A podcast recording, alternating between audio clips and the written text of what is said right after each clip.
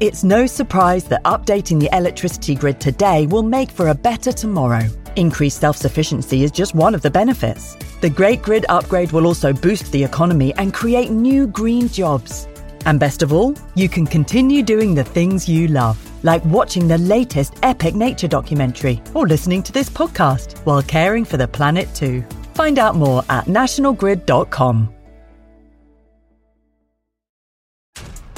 This episode is brought to you by Essentia. A better you starts with better hydration. Essentia is on a mission to inspire people to do what matters most. Their proprietary ionization process transforms water from any source into ionized alkaline water, providing water that's 99.9% pure with a pH of 9.5 or higher. Essentia overachieving H2O, the number one ionized alkaline water. Shop now. When you need mealtime inspiration, it's worth shopping Kroger, where you'll find over 30,000 mouth-watering choices that excite your inner foodie. And no matter what tasty choice you make, you'll enjoy our everyday low prices, plus extra ways to save, like digital coupons worth over $600 each week. You can also save up to $1 off per gallon at the pump with fuel points. More savings and more inspiring flavors make shopping Kroger worth it every time. Kroger, fresh for everyone. Fuel restrictions apply. This episode is brought to you by La Quinta by Wyndham. Your work can take you all over the place, like Texas. You've never been, but it's going to be great because you're staying at La Quinta by Wyndham. Their free bright side breakfast will give you energy for the day ahead. And after, you can unwind using their free high speed Wi Fi. Tonight, La Quinta. Tomorrow, you shine. Book your stay today at lq.com.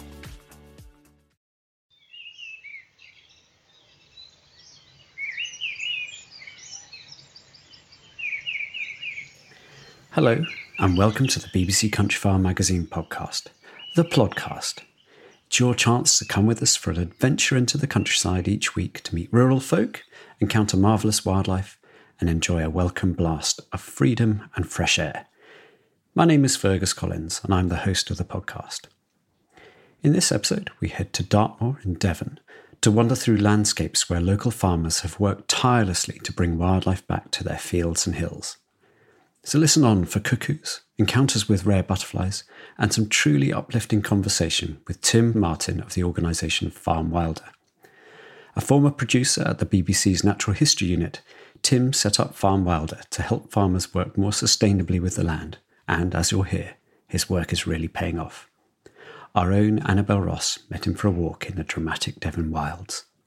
Where are we, Tim? We're on Dartmoor at a farm called Challacombe. Um, it's one of the farm wilder farms that supplies us with beef and lamb, and it's a wonderful place for wildlife. It's an incredibly nature friendly farm. And each farm has a specific uh, wildlife that they protect, a spe- specific species that they protect. Is that right?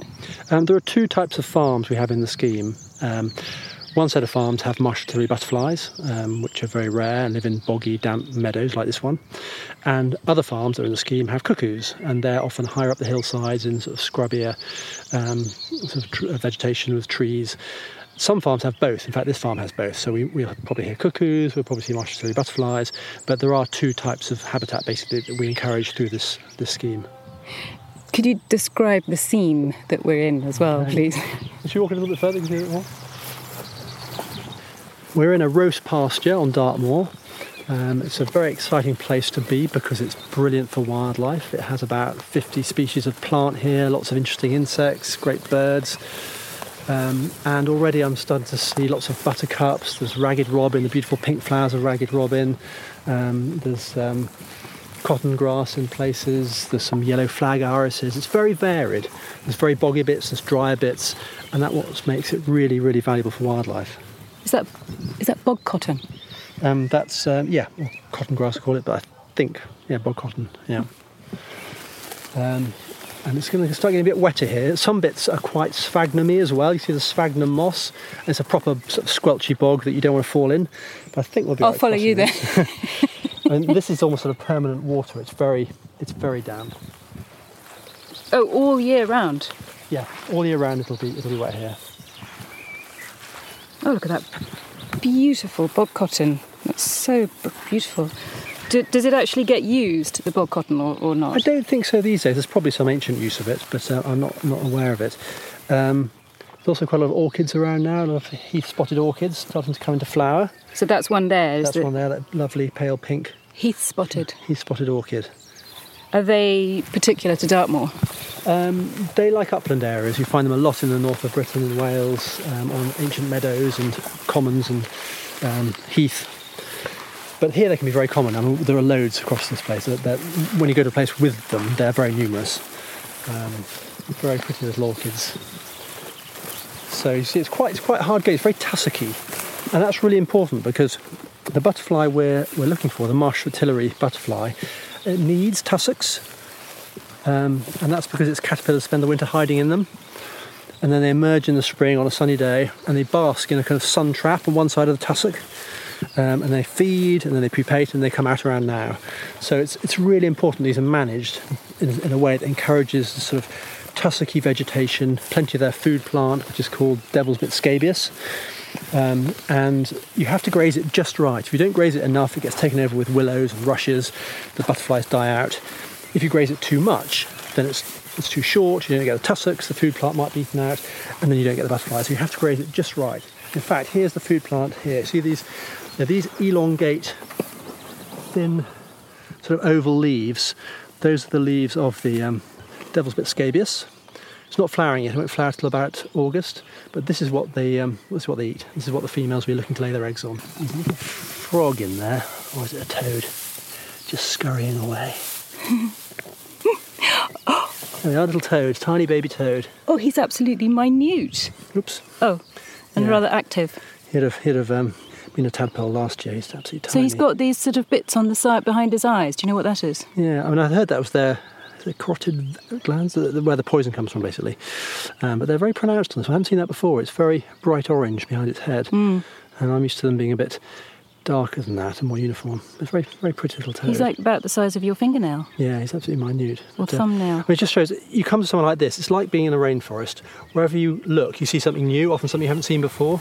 And that's what biodiversity means.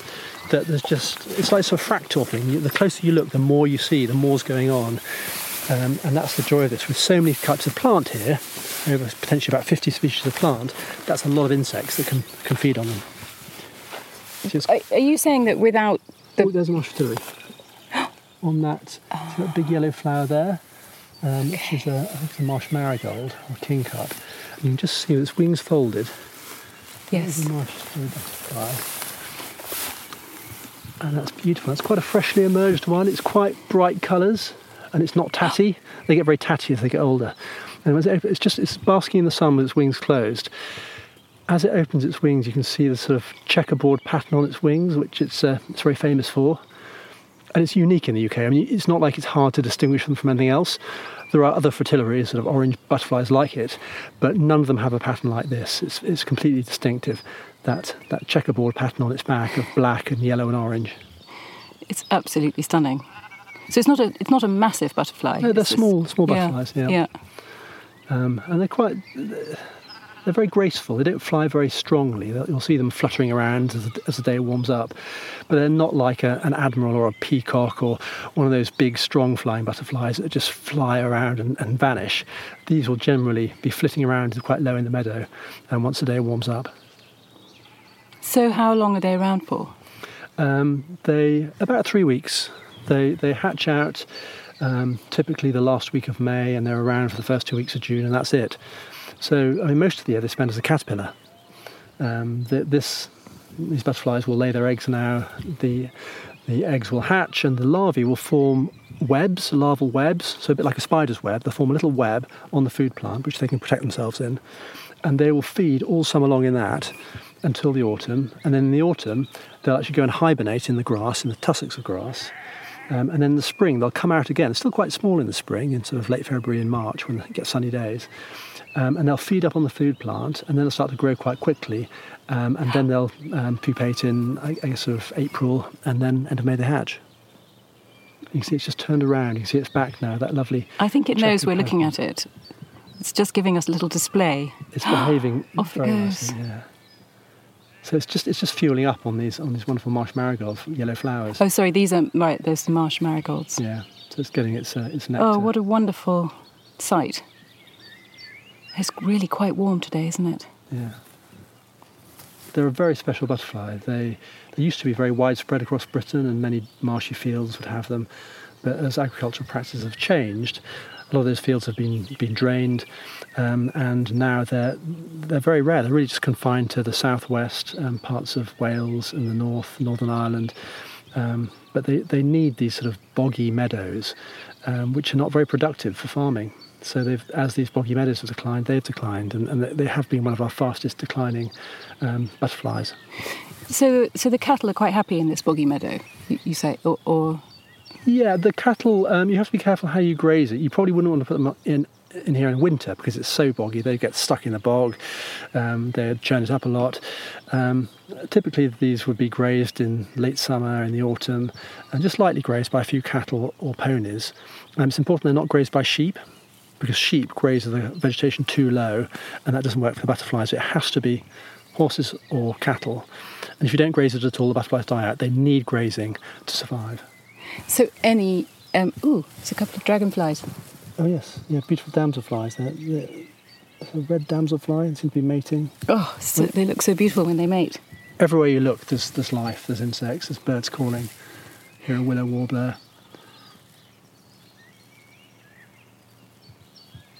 I think there might be a reed bunting in there, possibly. The...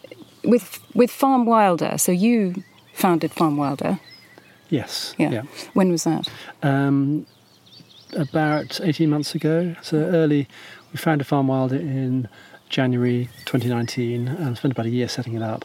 And the basic principle behind it, I mean, it's born out of a frustration that farmland wildlife, well, all wildlife in the UK has been declining catastrophically for years, for 50 years, and nothing we do seems to put that right. So every year there's less and less wildlife in Britain and you think there must be something we can do about this. And the more I looked into it, the more I realised the problem was intensive farming. That's what's killing wildlife. And because 70% of Britain is farmland, if you lose farmland wildlife, you lose most of our wildlife. So that's what's been going on. And the problem is that farmers are under pressure, partly through government policy, partly through supermarkets, competition to produce food cheaply. So farmers are um, under massive pressure to produce food cheaply. And that means they have to farm very intensively, and that's what's killing wildlife. So, how can the farmers that you work with on Farm Wilder, they, they can't farm intensively, how do they survive? Do they struggle at the beginning? I mean, the basic principle of Farm Wilder is that farmland that's got very, very rare species and incredible biodiversity should be worth more. Farmers should be rewarded for having that. Um, so, um, as a consumer, you've got a choice. You could buy meat which is been intensively reared, possibly in South America or America, which is horrendous in terms of environmental quality standards, or even some in the UK is quite bad for the environment. So you can buy that, that's cheap meat. But what we wanted to do is create a brand of meat that you could buy knowing that by buying that meat, you were supporting farming that was different. Um, that was better for biodiversity and more sustainable. So that's what Farm Wild is all about. It's about rewarding farmers with a slightly higher price for farming in ways that encourage wildlife and are sustainable. So this farm we're on is, Ch- Cholcombe, Cholcombe Farm. Um, this is Chalcombe Farm. Chalcombe Farm. Yeah. So they, so when did they start working with you on this, and how did you approach them? Should um, we, can we walk yes, for a bit? Are you okay? Ch- if we don't fall over. Chalcombe's very well known as being an incredibly wildlife friendly farm, um, and it is it is managed for wildlife um, as, as a main aim as well as some meat production. So it's, it's very well known. They were one of the first farms we contacted. Um, but we have another um, seven or eight farms we work with across Dartmoor and a couple of lowland finishing farms.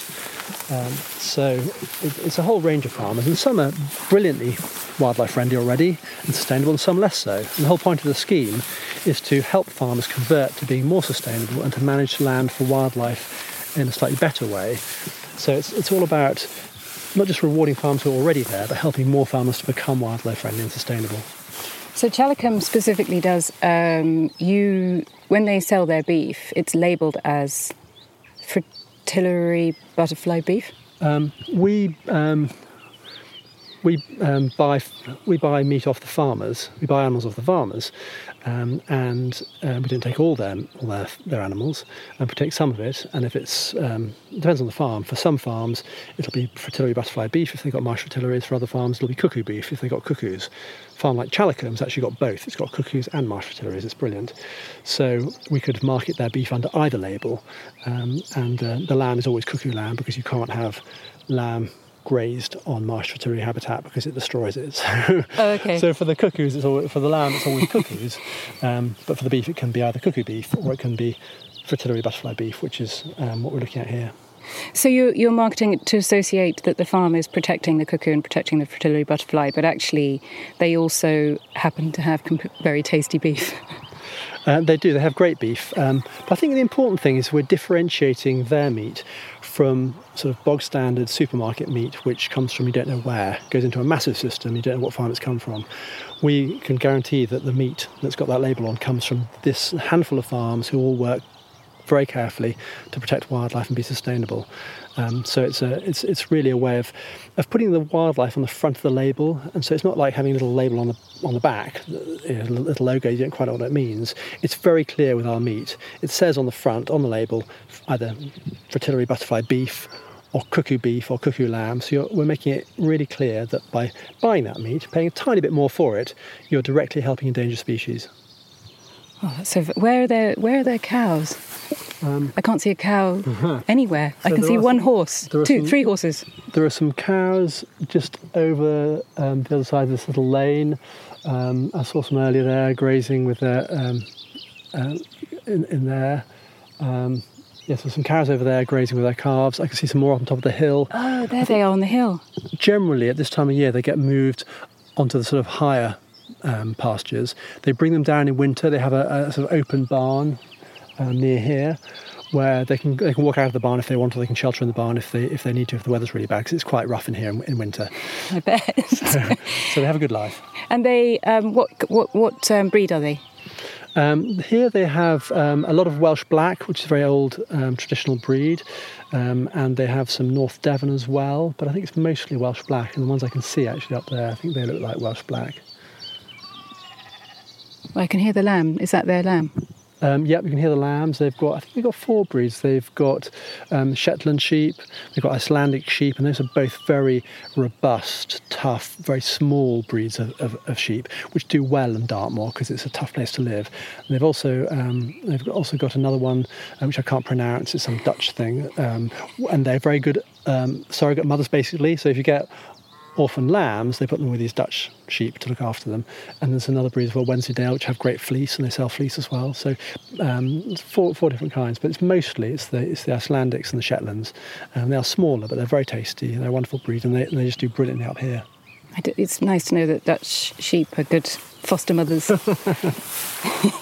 um, so, how many farms do you work with? Um, in well, it's mostly in, in the south of England, isn't it? Or is it only in the south of England? Okay, so is that a lizard? Oh, Some, some just skittled away here. I think it's probably a lizard. Um, it's funny because they're very very boggy places, but you see that moving in here. yeah. Yeah, the common lizard. Um, Is that it would be? That's what it. There wouldn't be any other, no, that's the only sort to be here. and they would love it in the bog. They do. They, they climb out on the tussocks and they sunbathe there, and there's lots of insects to eat. So another species you see here sometimes, which I was always surprised by because I thought you know up on cold Dartmoor would be lizards, but actually they do very well. Do they hibernate in winter, presumably. They do, yes. Yeah. Oh, look, there's a lovely um, group of orchids there. There's another marsh fritillary there just sunbathing. Oh, that's really close. Oh, it's so beautiful. It's like stained glass window. yeah, that's so- exactly it. That sort of tracery of um, of patterns on its on its, on its wings. Yellow and orange with a sort of black outline Yeah. on yeah. each section. Yeah, it's completely distinct, very beautiful. And this one's probably been a, a, around for a week or so because it's a bit more faded. When they first hatch, they're the most brilliant, vibrant colours, and they gradually fade as they get knocked around a bit and fly about. But that's yeah, that's still a pretty good colour. Yeah, it's looking very healthy. And this- So, and there's a kind of grass here. So a, um, this is purple moor grass because you see the ends of the grass are, are quite so purpley. It's a very tough species, um, and this is the the dominant um, sort of grass in, in these rhos pastures. Um, so they, they call this a rhos pasture. In, in Ireland, I think it's called a rush pasture. In Wales, it's called a rhos pasture. In North Devon, it's called a culm meadow. But it's all the same thing basically. It's a boggy bottom of the valley, acid soil. Ooh, and there's a cuckoo calling.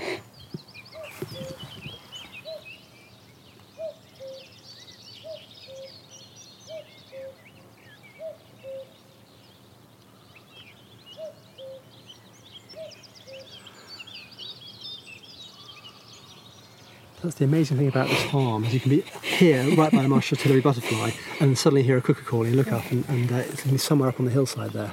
That's so funny because you were looking that way and I was looking the other way. Of course, you, I can't tell at all where it is. Yeah, no, it's, it's up on the it's up on the hillside, probably 100 metres above us, and um, cuckoos are very particular with the sort of place they'll live these days. Um, there are three kinds of cuckoo, three three different species they parasitize. Basically, there are some which live in reed beds and parasitize uh, reed warblers. They're the ones you usually see, see on TV because they're easier to film. And then you they get cuckoos that um, parasitise dunnocks um, or hedge sparrows.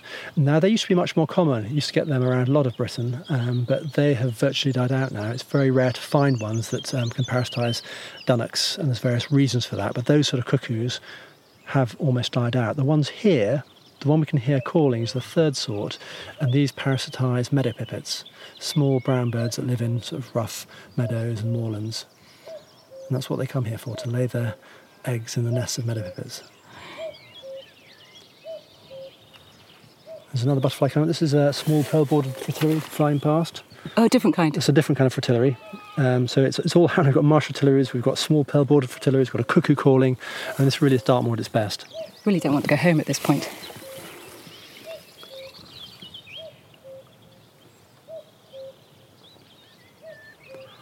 And with the, the cuckoos, the thing that's tricky about farming for cuckoos is you basically have to farm for meadow pipits because the more meadow pipits you get, the more cuckoos you'll get.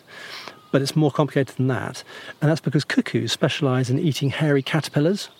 So when they come back from migration to Africa in the spring in late April, they need to kind of fuel up again, and they eat these really hairy caterpillars, often sort of moth caterpillars um, that you see out in the spring before they pupate. Um, and you need a certain sort of vegetation to get these hairy caterpillars. And what's gone wrong in much of Britain in the lowlands is there aren't many of these hairy caterpillars anymore because we've lost those sort of untidy areas, the rough meadows, um, the areas of bramble and scrub where these hairy caterpillars used to live. But here on Dartmoor, you still get them. There's horses whinnying, quite what's going on.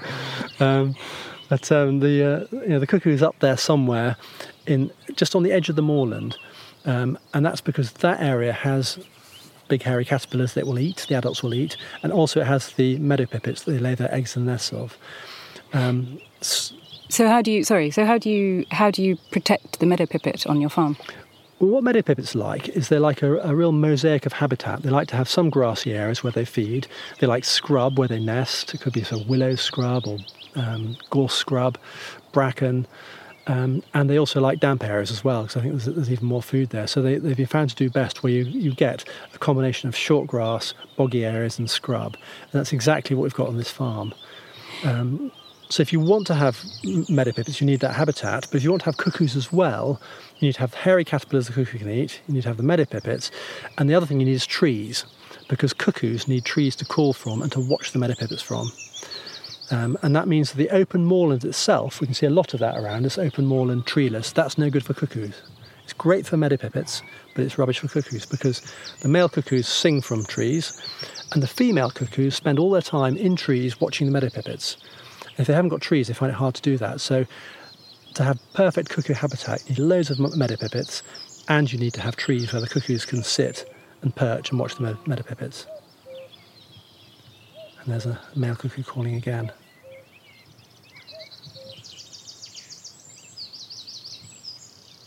So, when you say the cuckoo likes to parasitize the meadow pipit, is that what, is that the right expression? Yes, they're nest parasites. So, yeah. So, how does how, how, how does that work? What do they actually do?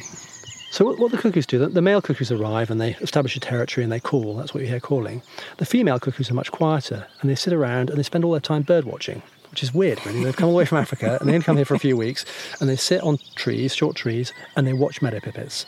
And they're incredibly observant. They know where the meadow pipit nests are, they know when they're laying their eggs, because there's a sweet spot, there's a period of time when a cuckoo can get in, can fly into a meadow pipit nest, lay its egg, remove one of the eggs that's there already and fly off. But if they get it wrong, it doesn't work. The, the, the eggs kind of hatch, they have to have been laid, so that the female cuckoos just watch and observe and learn about the meadow pipits. And when the time's right for each nest, they fly in there and try and lay their egg. So they, so they know when to put their egg in there that's going to hatch at the same time as the meadow pipit eggs.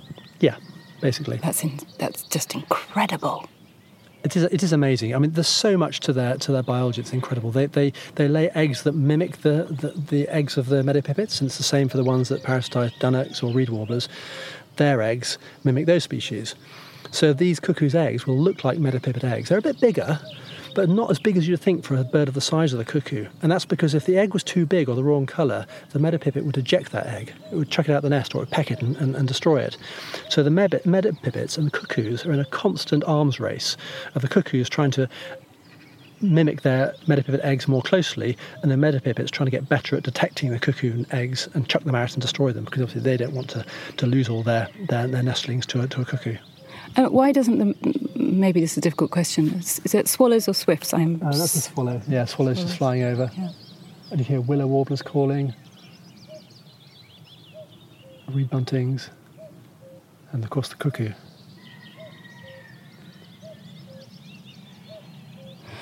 Why does it, why doesn't the, the, the, the, female cuckoo try and walk through the bog a bit? Why doesn't the female cuckoo want to look after her babies? Why doesn't she want to sit on her eggs? What, what's, what's, what's going on there? The cuckoo's strategy is basically a really cunning survival strategy. And I think scientists believe that other species do a bit of that as well. There are some species that will actually lay their egg in another bird's nest. I think it's been seen in blue tits. Uh, could be wrong about that, but I think other species will do it occasionally. Um, whether by accident or by design, people don't know. But it's obviously something that you can do. Rather than look after your own nestlings, you could sneak an egg into someone else's nest. So I think in evolutionary terms, it's something that happens in other birds, but it's evolved much further in cuckoos to the point where they don't look after any young. All they do is specialise in laying their eggs in other birds' nests. So will they uh, produce several eggs in different nests, or just? Yeah, no. A, a cuckoo will um, will lay eggs in know, maybe 20 or 30 different nests if it's doing well. So it'll, it'll search out these nests and watch them and lay one egg in each of these nests. Um, and then the meadowpipits will raise its young, and that's and then the, then the cuckoo's done. Cuckoos actually are not really a British bird; they're an African bird that comes to comes to our shores for maybe six weeks, two months, and then it's gone. So they, they, they mate. Oh, oh, oh, oh you're right. Yeah, I'm good. I will probably fall in in a minute. So the the cuckoos um, they come here for a few uh, a few weeks, lay their eggs, and then then go and leave the meadowpipits to do the rest. That's an extraordinary thing. Cuckoos get quite a bad reputation. People don't like them because they think that they they're they're mean to other birds. I mean, it's not necessarily mean, is it? It's just a bit. Well, it's a bit sort of it's clever. It's clever. It's survival. It's also it's part of ecology. I mean, you need just as you need sparrowhawks to keep the populations of other species in check. You need you need predators, you need parasites, and that's what biodiversity does. The more species you have interacting, the more things that can survive. So it's it's, it's just another way that um, that nature sort of regulates itself effectively. So so sort of keeping the meadowpipit population down, but not too much and yeah. keeping the cuckoo population level as well. Yeah, exactly. So it means you, you get more more other species. Possibly it means there's more room for other things like I know, skylarks or other species. Um, but it's, it's it's what happens in nature, and and what's interesting as well is that the more animals you get, the more resilient and robust the system is. So and that applies to farming. So intensive farmers have like one species of plant like ryegrass or wheat or barley in a field, um, and that and they rely on, on, on chemicals to, to control nature.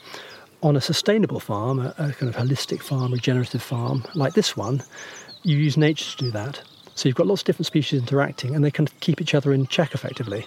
And so that principle of the more biodiversity you get, the more resilient a farm is, the less you have to worry about pests. And that's all, all because, of, because of that, uh, all those interactions. So how are you going to um, spread yourself across the country then, Tim, and sort of get hundreds and hundreds of farmers to work with you. Do you have a plan to be quite big, or is that rather overwhelming? It's very early days. We've only been going for just over a year, um, and the main thing we wanted to do was to just see if we could if we could sort of change people's relationship with food a bit, because up until now. A farm like this here in Dartmoor that has wonderful wildlife, their meat would be worth exactly the same as a farm further down the valley, which is intensively managed with no wildlife. And that just seems wrong. And I think that if people know they can differentiate their, their food, differentiate the meat they buy, and select stuff which is good for the planet, which is restoring wildlife, which is combating climate change, rather than the stuff which is doing the opposite. And I think they will.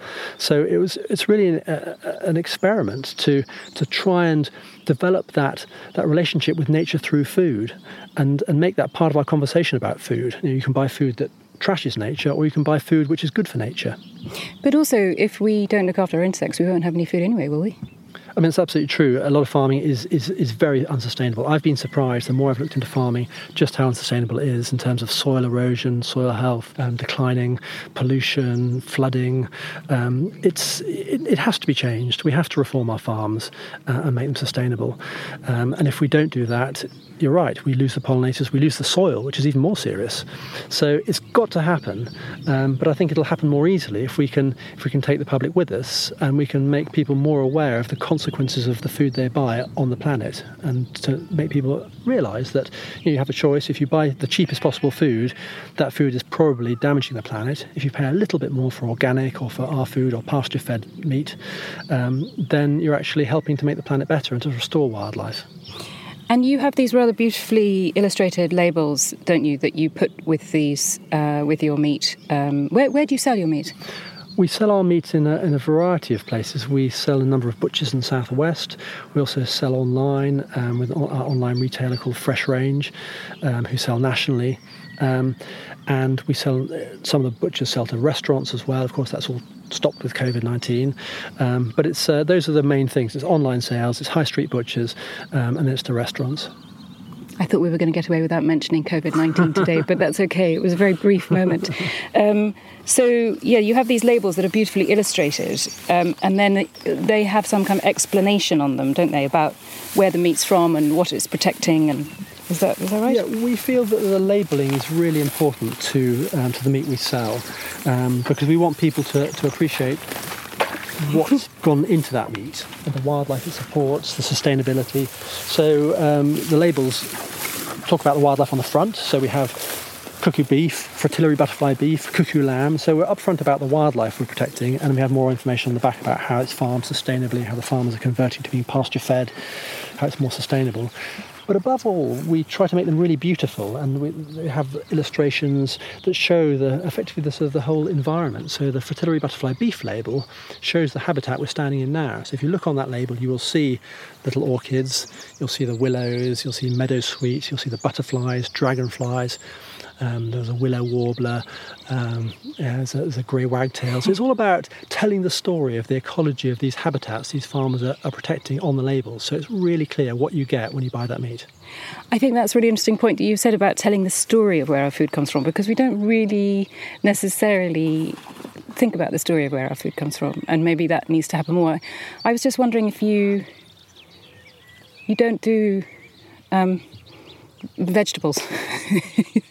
it's all meat. Is that? Well, when I started Farm Wilder, I thought we'd do a whole range of products. I wanted to do a beer. I looked into doing some muesli, some flour, um, but it made sense just to specialise to start with. And and actually, meat is the is the most important one to crack first because Britain is such an important meat producer because we have so much grassland and because the debate about meat has become so polarized and so many people saying you've got to go vegan to save the planet and that's just not true so actually meat is a good place to operate because we can be part of telling the story that meat can be a good thing for the planet, it can restore wildlife, it can restore soil health. Um, so that seemed like a good place to start.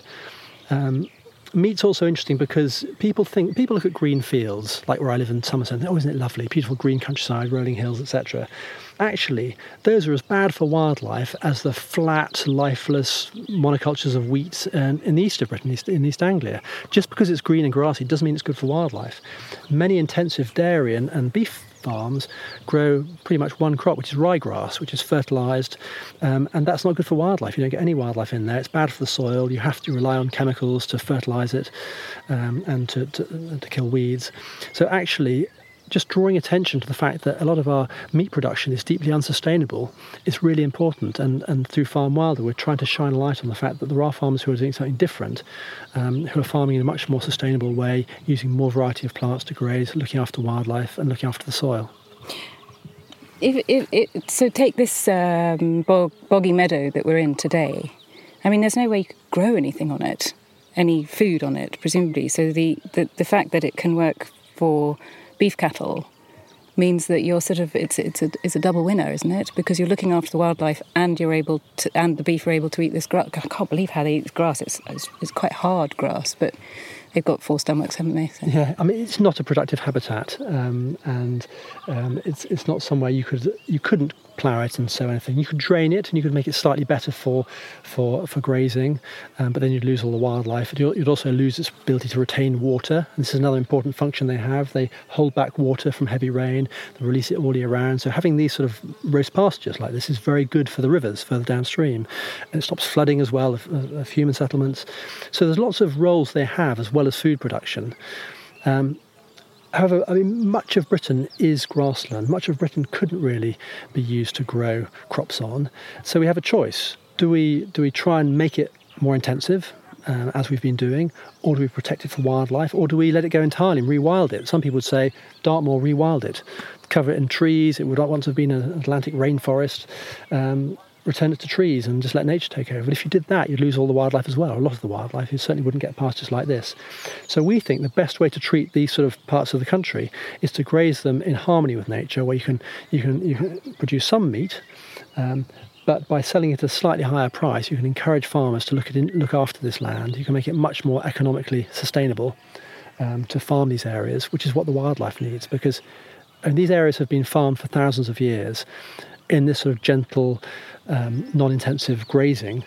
Um, and if you stop doing that, the wildlife will decline just as surely as if you intensify it, wildlife will decline. So you need to find ways to incentivize farmers to try and gently manage these areas through light grazing so the wildlife can sustain. They're not getting any, um, uh, what's it called? So pay, uh, stewardship payments. What's it called? Stewardship payments, or yes, they're not getting. Are they? Are they getting so, any for, subsidies for, for what they do? Farmers who have great habitat like this are eligible for um, for high level stewardship scheme grants, which can help.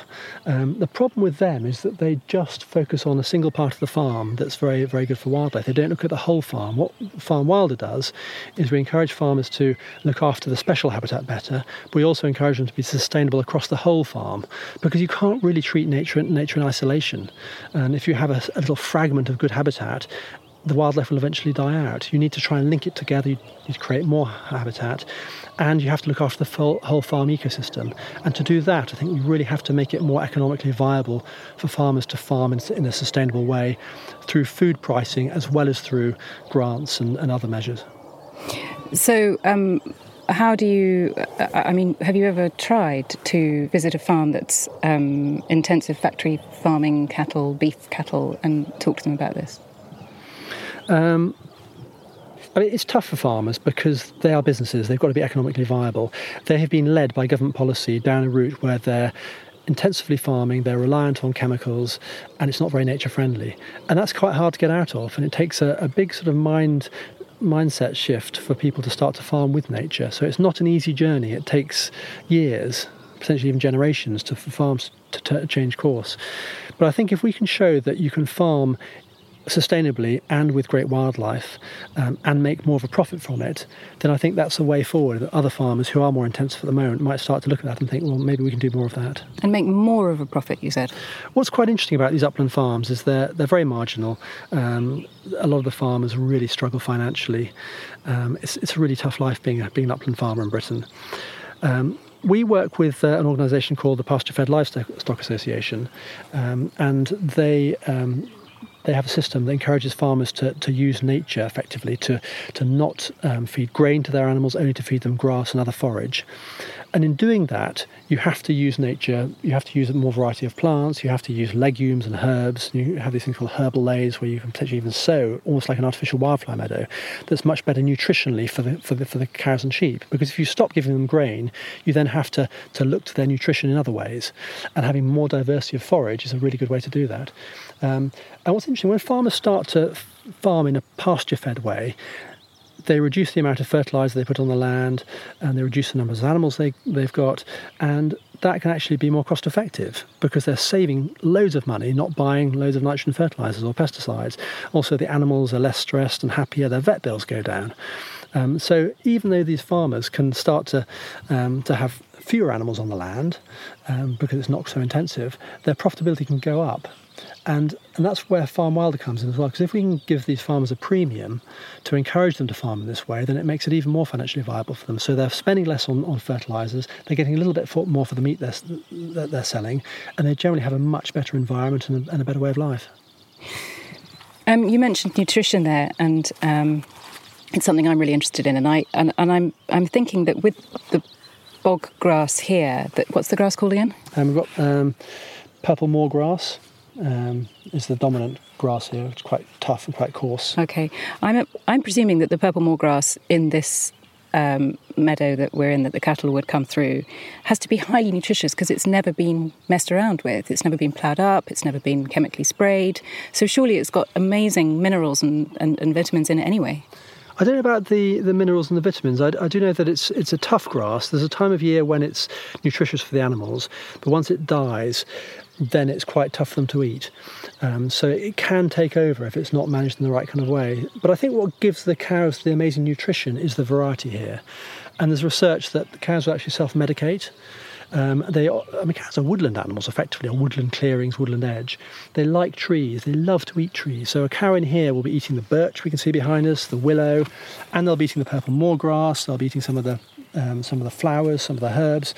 Um, and it's that variety, and cows know what they want. And if they're a bit deficient in one thing or another, they'll they'll go and eat that. In fact, if they if they're not feeling very well, there's there's uh, some evidence they will they will eat willow for the um, the aspirin in it, effectively the salicylic yes. acid. So they they will self medicate and they will choose what to eat according to the nutritional value of it and the minerals they need. And that will be what, and we will be eating the result of that at some point. So that's got to be good. Yeah, there's increasing evidence that um, that, that, meat that's um, from pasture-fed only animals um, is more nutritious. It's got its various um, minerals and, and oils and omega omega oils that are better for us. So it's, uh, it's, it's certainly better for nature. It's better for us. It's better for the animals. They're happier. It's better for the planet. So it's in every respect, turning our farming to be more nature-focused makes sense. And um, you, we, you mentioned a, a, little while ago about how some people would like to say, well, why don't we just take all the meat away and, and, and we can all be vegans? And you said, well, that's a, not a good idea for the planet or wildlife. So could you just expand a bit, on, a bit more on that? A lot of people have um, have rebelled against industrial meat, intensive meat, by going vegan, and I don't blame them to be honest in some ways because uh, it's pretty horrendous. It is horrendous. Yeah. Um, but the trouble is, it's become very um, we're going to we're going to sink. wet there. There's a, a bit of a hole. The um, the reality is there's good meat and there's bad meat, just like electricity. You can have electricity from renewables, which is sustainable. You can have electricity from fossil fuels, from coal. It's not. It's the same with meat. You can have good meat, which grows off land, comes off land like this, and you can have bad meat, which is from monocultures of ryegrass um, or from feedlots in the US or places where um, rainforests used to grow. That's the bad meat. And I think what we're trying to do is to differentiate meat. So if you want to, to help the environment, you can still eat meat. Yes, you should eat less meat, but when you do eat meat, you should buy meat which is better for the planet, better for you, better for wildlife, the sort of meat that comes off this and other farm wilder farms. So what's, I think what's I mean, that? Um, this grass. Do you know this grass? This one or this? I don't know what that one is. Um, actually, that's not grass. It's bog asphodel. That's a beautiful little yellow flower that will be up a bit later. Oh, so um, it's this it, the old seed heads from last year. Yes, it's very dry, but it will come out a bit later. Yeah. If we look in some of the boggy areas, you might find some. Find some sundew. So what's great about this is it's so varied. We've got willow trees, we've got bits with yellow flag iris quite tall, we've got rushes, we've got dry areas. You can see a bit of heather coming into the dry areas here. Oh yeah. Um, got the cotton grass. We've got the um, devil's bit scabious. That's the mushroom food plant there. If we head over into the really squelchy sphagnum boggy bits like this, you can see it's very different again. You've got bog bean here. Bog These bean. white flowers, uh, bog bean flowers, they're beautiful. They're quite sort of hairy flowers. They're covered in, in little white hairs all around. They're very beautiful. But there's also usually a plant called sundew here, which is um, a plant that eats very happy bee on that. On that, um, what's the flower called again? The med- There's one called um, this is med- bog, bog, bean. Bog bean. Um, happy also, bee on the bog bean. It's yeah. obviously not scared of the hairs. Those hairs must be there for a reason to protect it from some kind of. Know, I don't know why. It's just amazing the, the flower design. It's just got little hairs coming off. It looks it makes very beautiful. Um, But there should also be some sundew here, which is a carnivorous plant that only survives in very acid areas where there's there's very little nutrition. That's why they've taken to eating insects because they need the extra um, extra um, protein basically, which they they can't get nitrogen from the ground very easily, so they get it from insects. And we'll see if we can find some of that.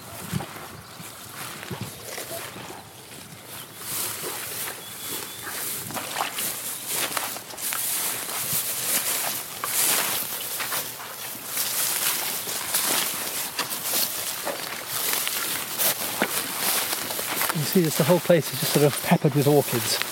Yeah, Yes, orchids. Do you know how long they're out for? They, they do they have quite short. A Quite short again, yeah. I think probably two or three weeks at most. This is- uh, Did you say heather? Yes. Yeah, there's heather in the drier areas Yeah, here, um, and gorse coming in in places which farmers um, try to control to take over. Oh, you don't want the gorse to take over. Okay. Um, no, you, um, part of what grazing does is to keep out some of the trees and scrub, uh, shrubs that come in, um, so they'll keep the willow back. But even with a bit of grazing, the farmer still needs to um, cut some of the willow, um, cut out the gorse, maybe burn the gorse, get rid of it occasionally, and so it has to be actively managed. Otherwise, otherwise, basically the, the habitat deteriorates and the butterflies die out. so that's quite a lot of work. It is, yeah. I mean, having said that, these are still useful places for the farmer. So if we get a very, if we get a really bad drought, um, and the grass stops growing on the hills here, they can bring the cattle and sheep down here, particularly the cattle actually, in here late summer, and there'll be greenery for them to eat. Um, it'll keep the cattle going. So they're all part of the kind of ecology of a farm here, the way the farmer manages it. They have lowland land that's um, that can be used earlier in the year before the before the grass starts growing higher up. Um, then they take the cattle and the sheep higher up in the in the summer, um, and then bring them back down in the autumn. And the, the rhos pasture is all part of that, and it has you know, grass when it's not growing elsewhere, just because it's so wet all year round. I was just going to ask. I don't suppose um, maybe you've already told me about this, but these very these leaves, these brown green leaves that are in the water. What's that? Is that what that? What's that? I mean, these are basically Look. pond plants. What's that? Tim on my finger. Oh, that's a mayfly. Great, so a little, little tiny mayfly. So there is, um, I don't, if, I don't think they live in the bog, but there's a little stream down there. It may have come from, um, which is still flowing nicely, despite the fact it hasn't rained for two months. So these places are wonderful, wonderful at absorbing water and feeding small streams. Um, and the part we're standing in here, I mean, it's, it's, it's kind of this is pondweed effectively. and there are times of year this will be even deeper, um, and um, it, it just shows that sort of diversity. Everywhere you look, the vegetation is a little bit different here. And the mayfly is a f- is, is is the food of the salmon and the trout. Is that right? It is indeed, yeah, very important and a great indicator of clean aquatic habitat. So if you've got mayflies, you know it's a clean, pure river, which all the rivers on Dartmoor around here are. They're, they're wonderfully, wonderfully clean. Are they fished? Uh, yep, there are. Um, there's a, a river called the Dart, which um, comes off Dartmoor. In fact, there's several rivers which are very good for trout, also for sea trout and some salmon as well. Um, so, part of the reason those rivers still have sea trout and salmon is because Dartmoor feeds clean, cool water into them year round. Um, and that's that's a, that's a real value to those those rivers um, close to the coast that they have Dartmoor providing water for them. Making me rather hungry. Nice patch orchids what did you say, sir? Nice patch of orchids there. Just, just Yeah. Oh no, the orchids are quite beautiful, amazing.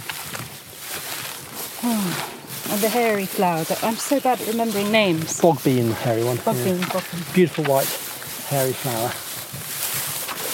And there are thistles and there are these rushes and the buttercups. You get the uh, forget-me-not as well, which is very beautiful, and the pink ragged robin, uh, very characteristic of this sort of vegetation.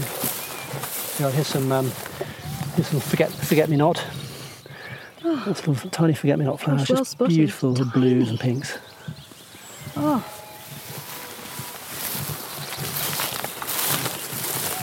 And here we can see a bit of um, bit of gorse. oh look, here's a here's a here's a horse. Oh, it's a horse. Yeah. It's not a it's not a wild Dartmoor pony. It's it's a sort of it's the farmer's horse, isn't It's it? a farmer's horse, yes, yeah. and a nice place for it to be. Plenty of water to drink, plenty of uh, fresh green grass. Even though it's getting a bit dry on the on the hillsides, it's uh, still quite damp in here. And, and, horses horses graze these habitats well. Some farmers just keep horses on them. Some keep cattle as well.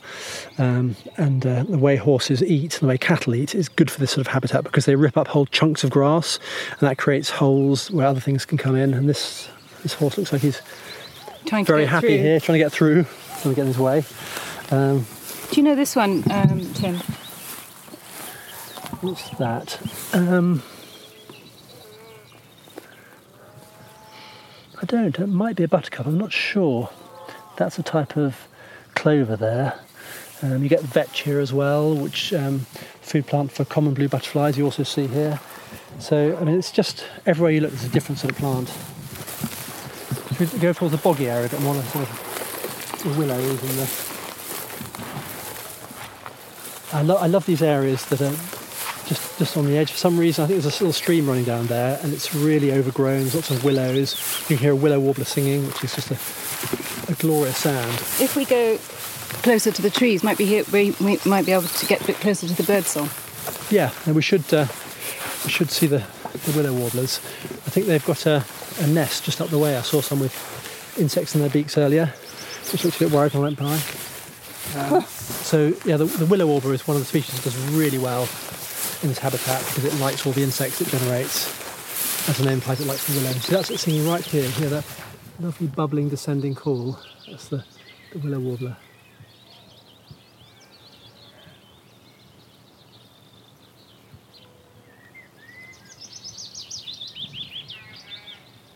That's the willow warbler. Beautiful, sort of bubbly descending call just one of my favourite sounds of summer. It just just lifts your soul when you hear that. Amazing.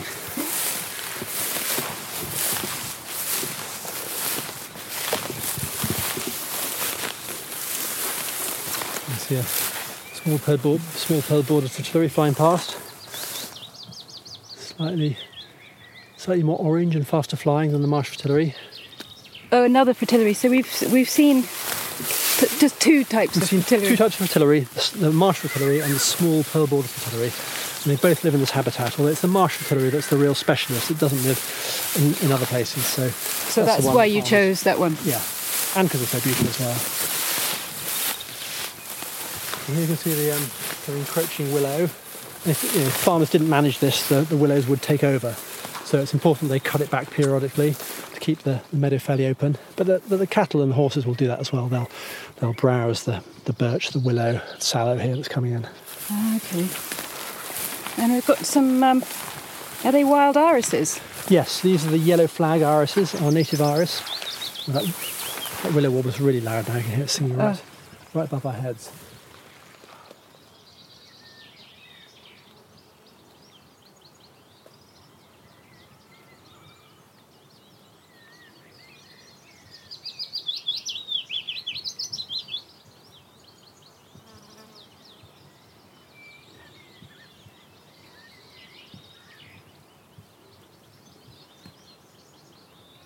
These are scrubby willow areas are just perfect for willow warblers. They'll be nesting somewhere in a tussock.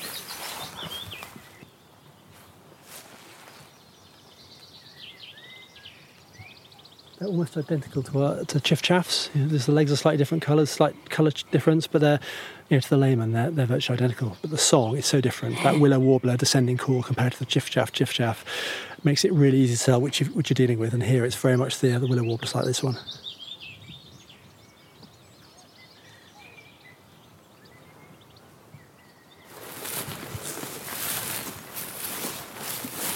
You can see it's slightly drier here. Fewer of the orchids, but there are damp patches still where you've got the irises, you've got the willow. Um, and it's all this, this sort of variety you get in, in this habitat where every patch is different. And you can hear the cuckoo again. It's calling just from up the hillside.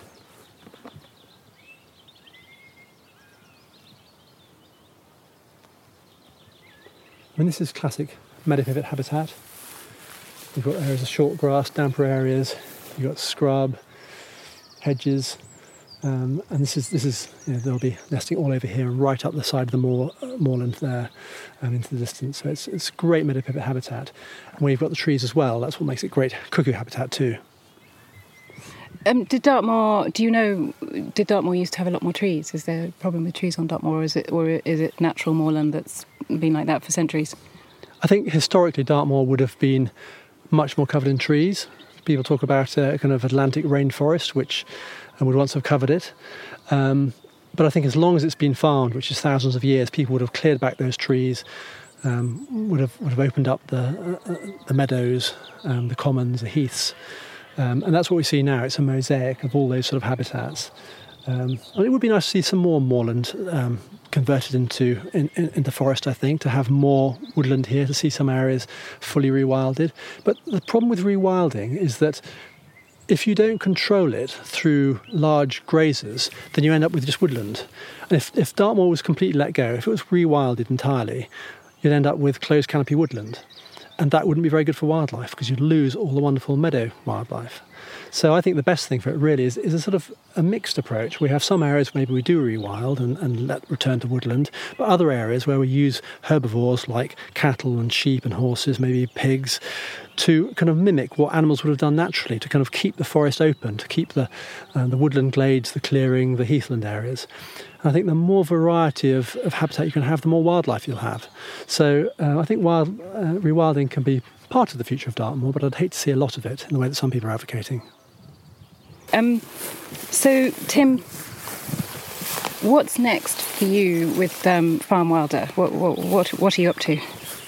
Um, it's still very early days for Farm Wilder. We're building up the number of, uh, of people who are um, who are buying the meat, numbers of butchers, restaurants, online sales. We're trying to trying to do that. We're also looking at other products as well, and we'd like to, to try and launch some other meat products. We're also wondering about trying to launch some other hubs across the UK, and it'd be great. I mean, at the moment we're based in the southwest. Uh, most of our meat coming from Devon. It'd be nice to expand into um, into Somerset, into Cornwall. Maybe we could do something similar in, in, the east of England, perhaps in Kent, something in Wales, perhaps in the north. Um, so there's lots of potential, and I think um, it's exciting because it's I think it's, it's, it's, great that there's so much interest in this now. People are starting to care more about where their food comes from. They're starting to care more about climate change, biodiversity loss. Um, so it's exciting to be part of that part of that movement where we're trying to reconnect people to how farming can be done in a way that is sustainable, and that's what we're all about. And what a wonderfully encouraging story. And hats off to Tim Martin for the great work he and his organisation is doing to help farmers grow our food profitably and sustainably. More cuckoos, please, in our lives. You can find out more about FarmWilder at the website farmwilder.org. Thanks also to Annabel Ross for expertly recording that socially distanced adventure. If you enjoyed the podcast, please do send me some feedback to my email address, editor at countryfile.com. And please, please leave some likes and comments on iTunes or wherever else you listen to the podcast. It really helps us. So, you've been listening to the BBC Countryfile Magazine podcast with me, Fergus Collins. The podcast is produced in Bristol by Jack Bateman. Thanks so much for listening, and goodbye for now.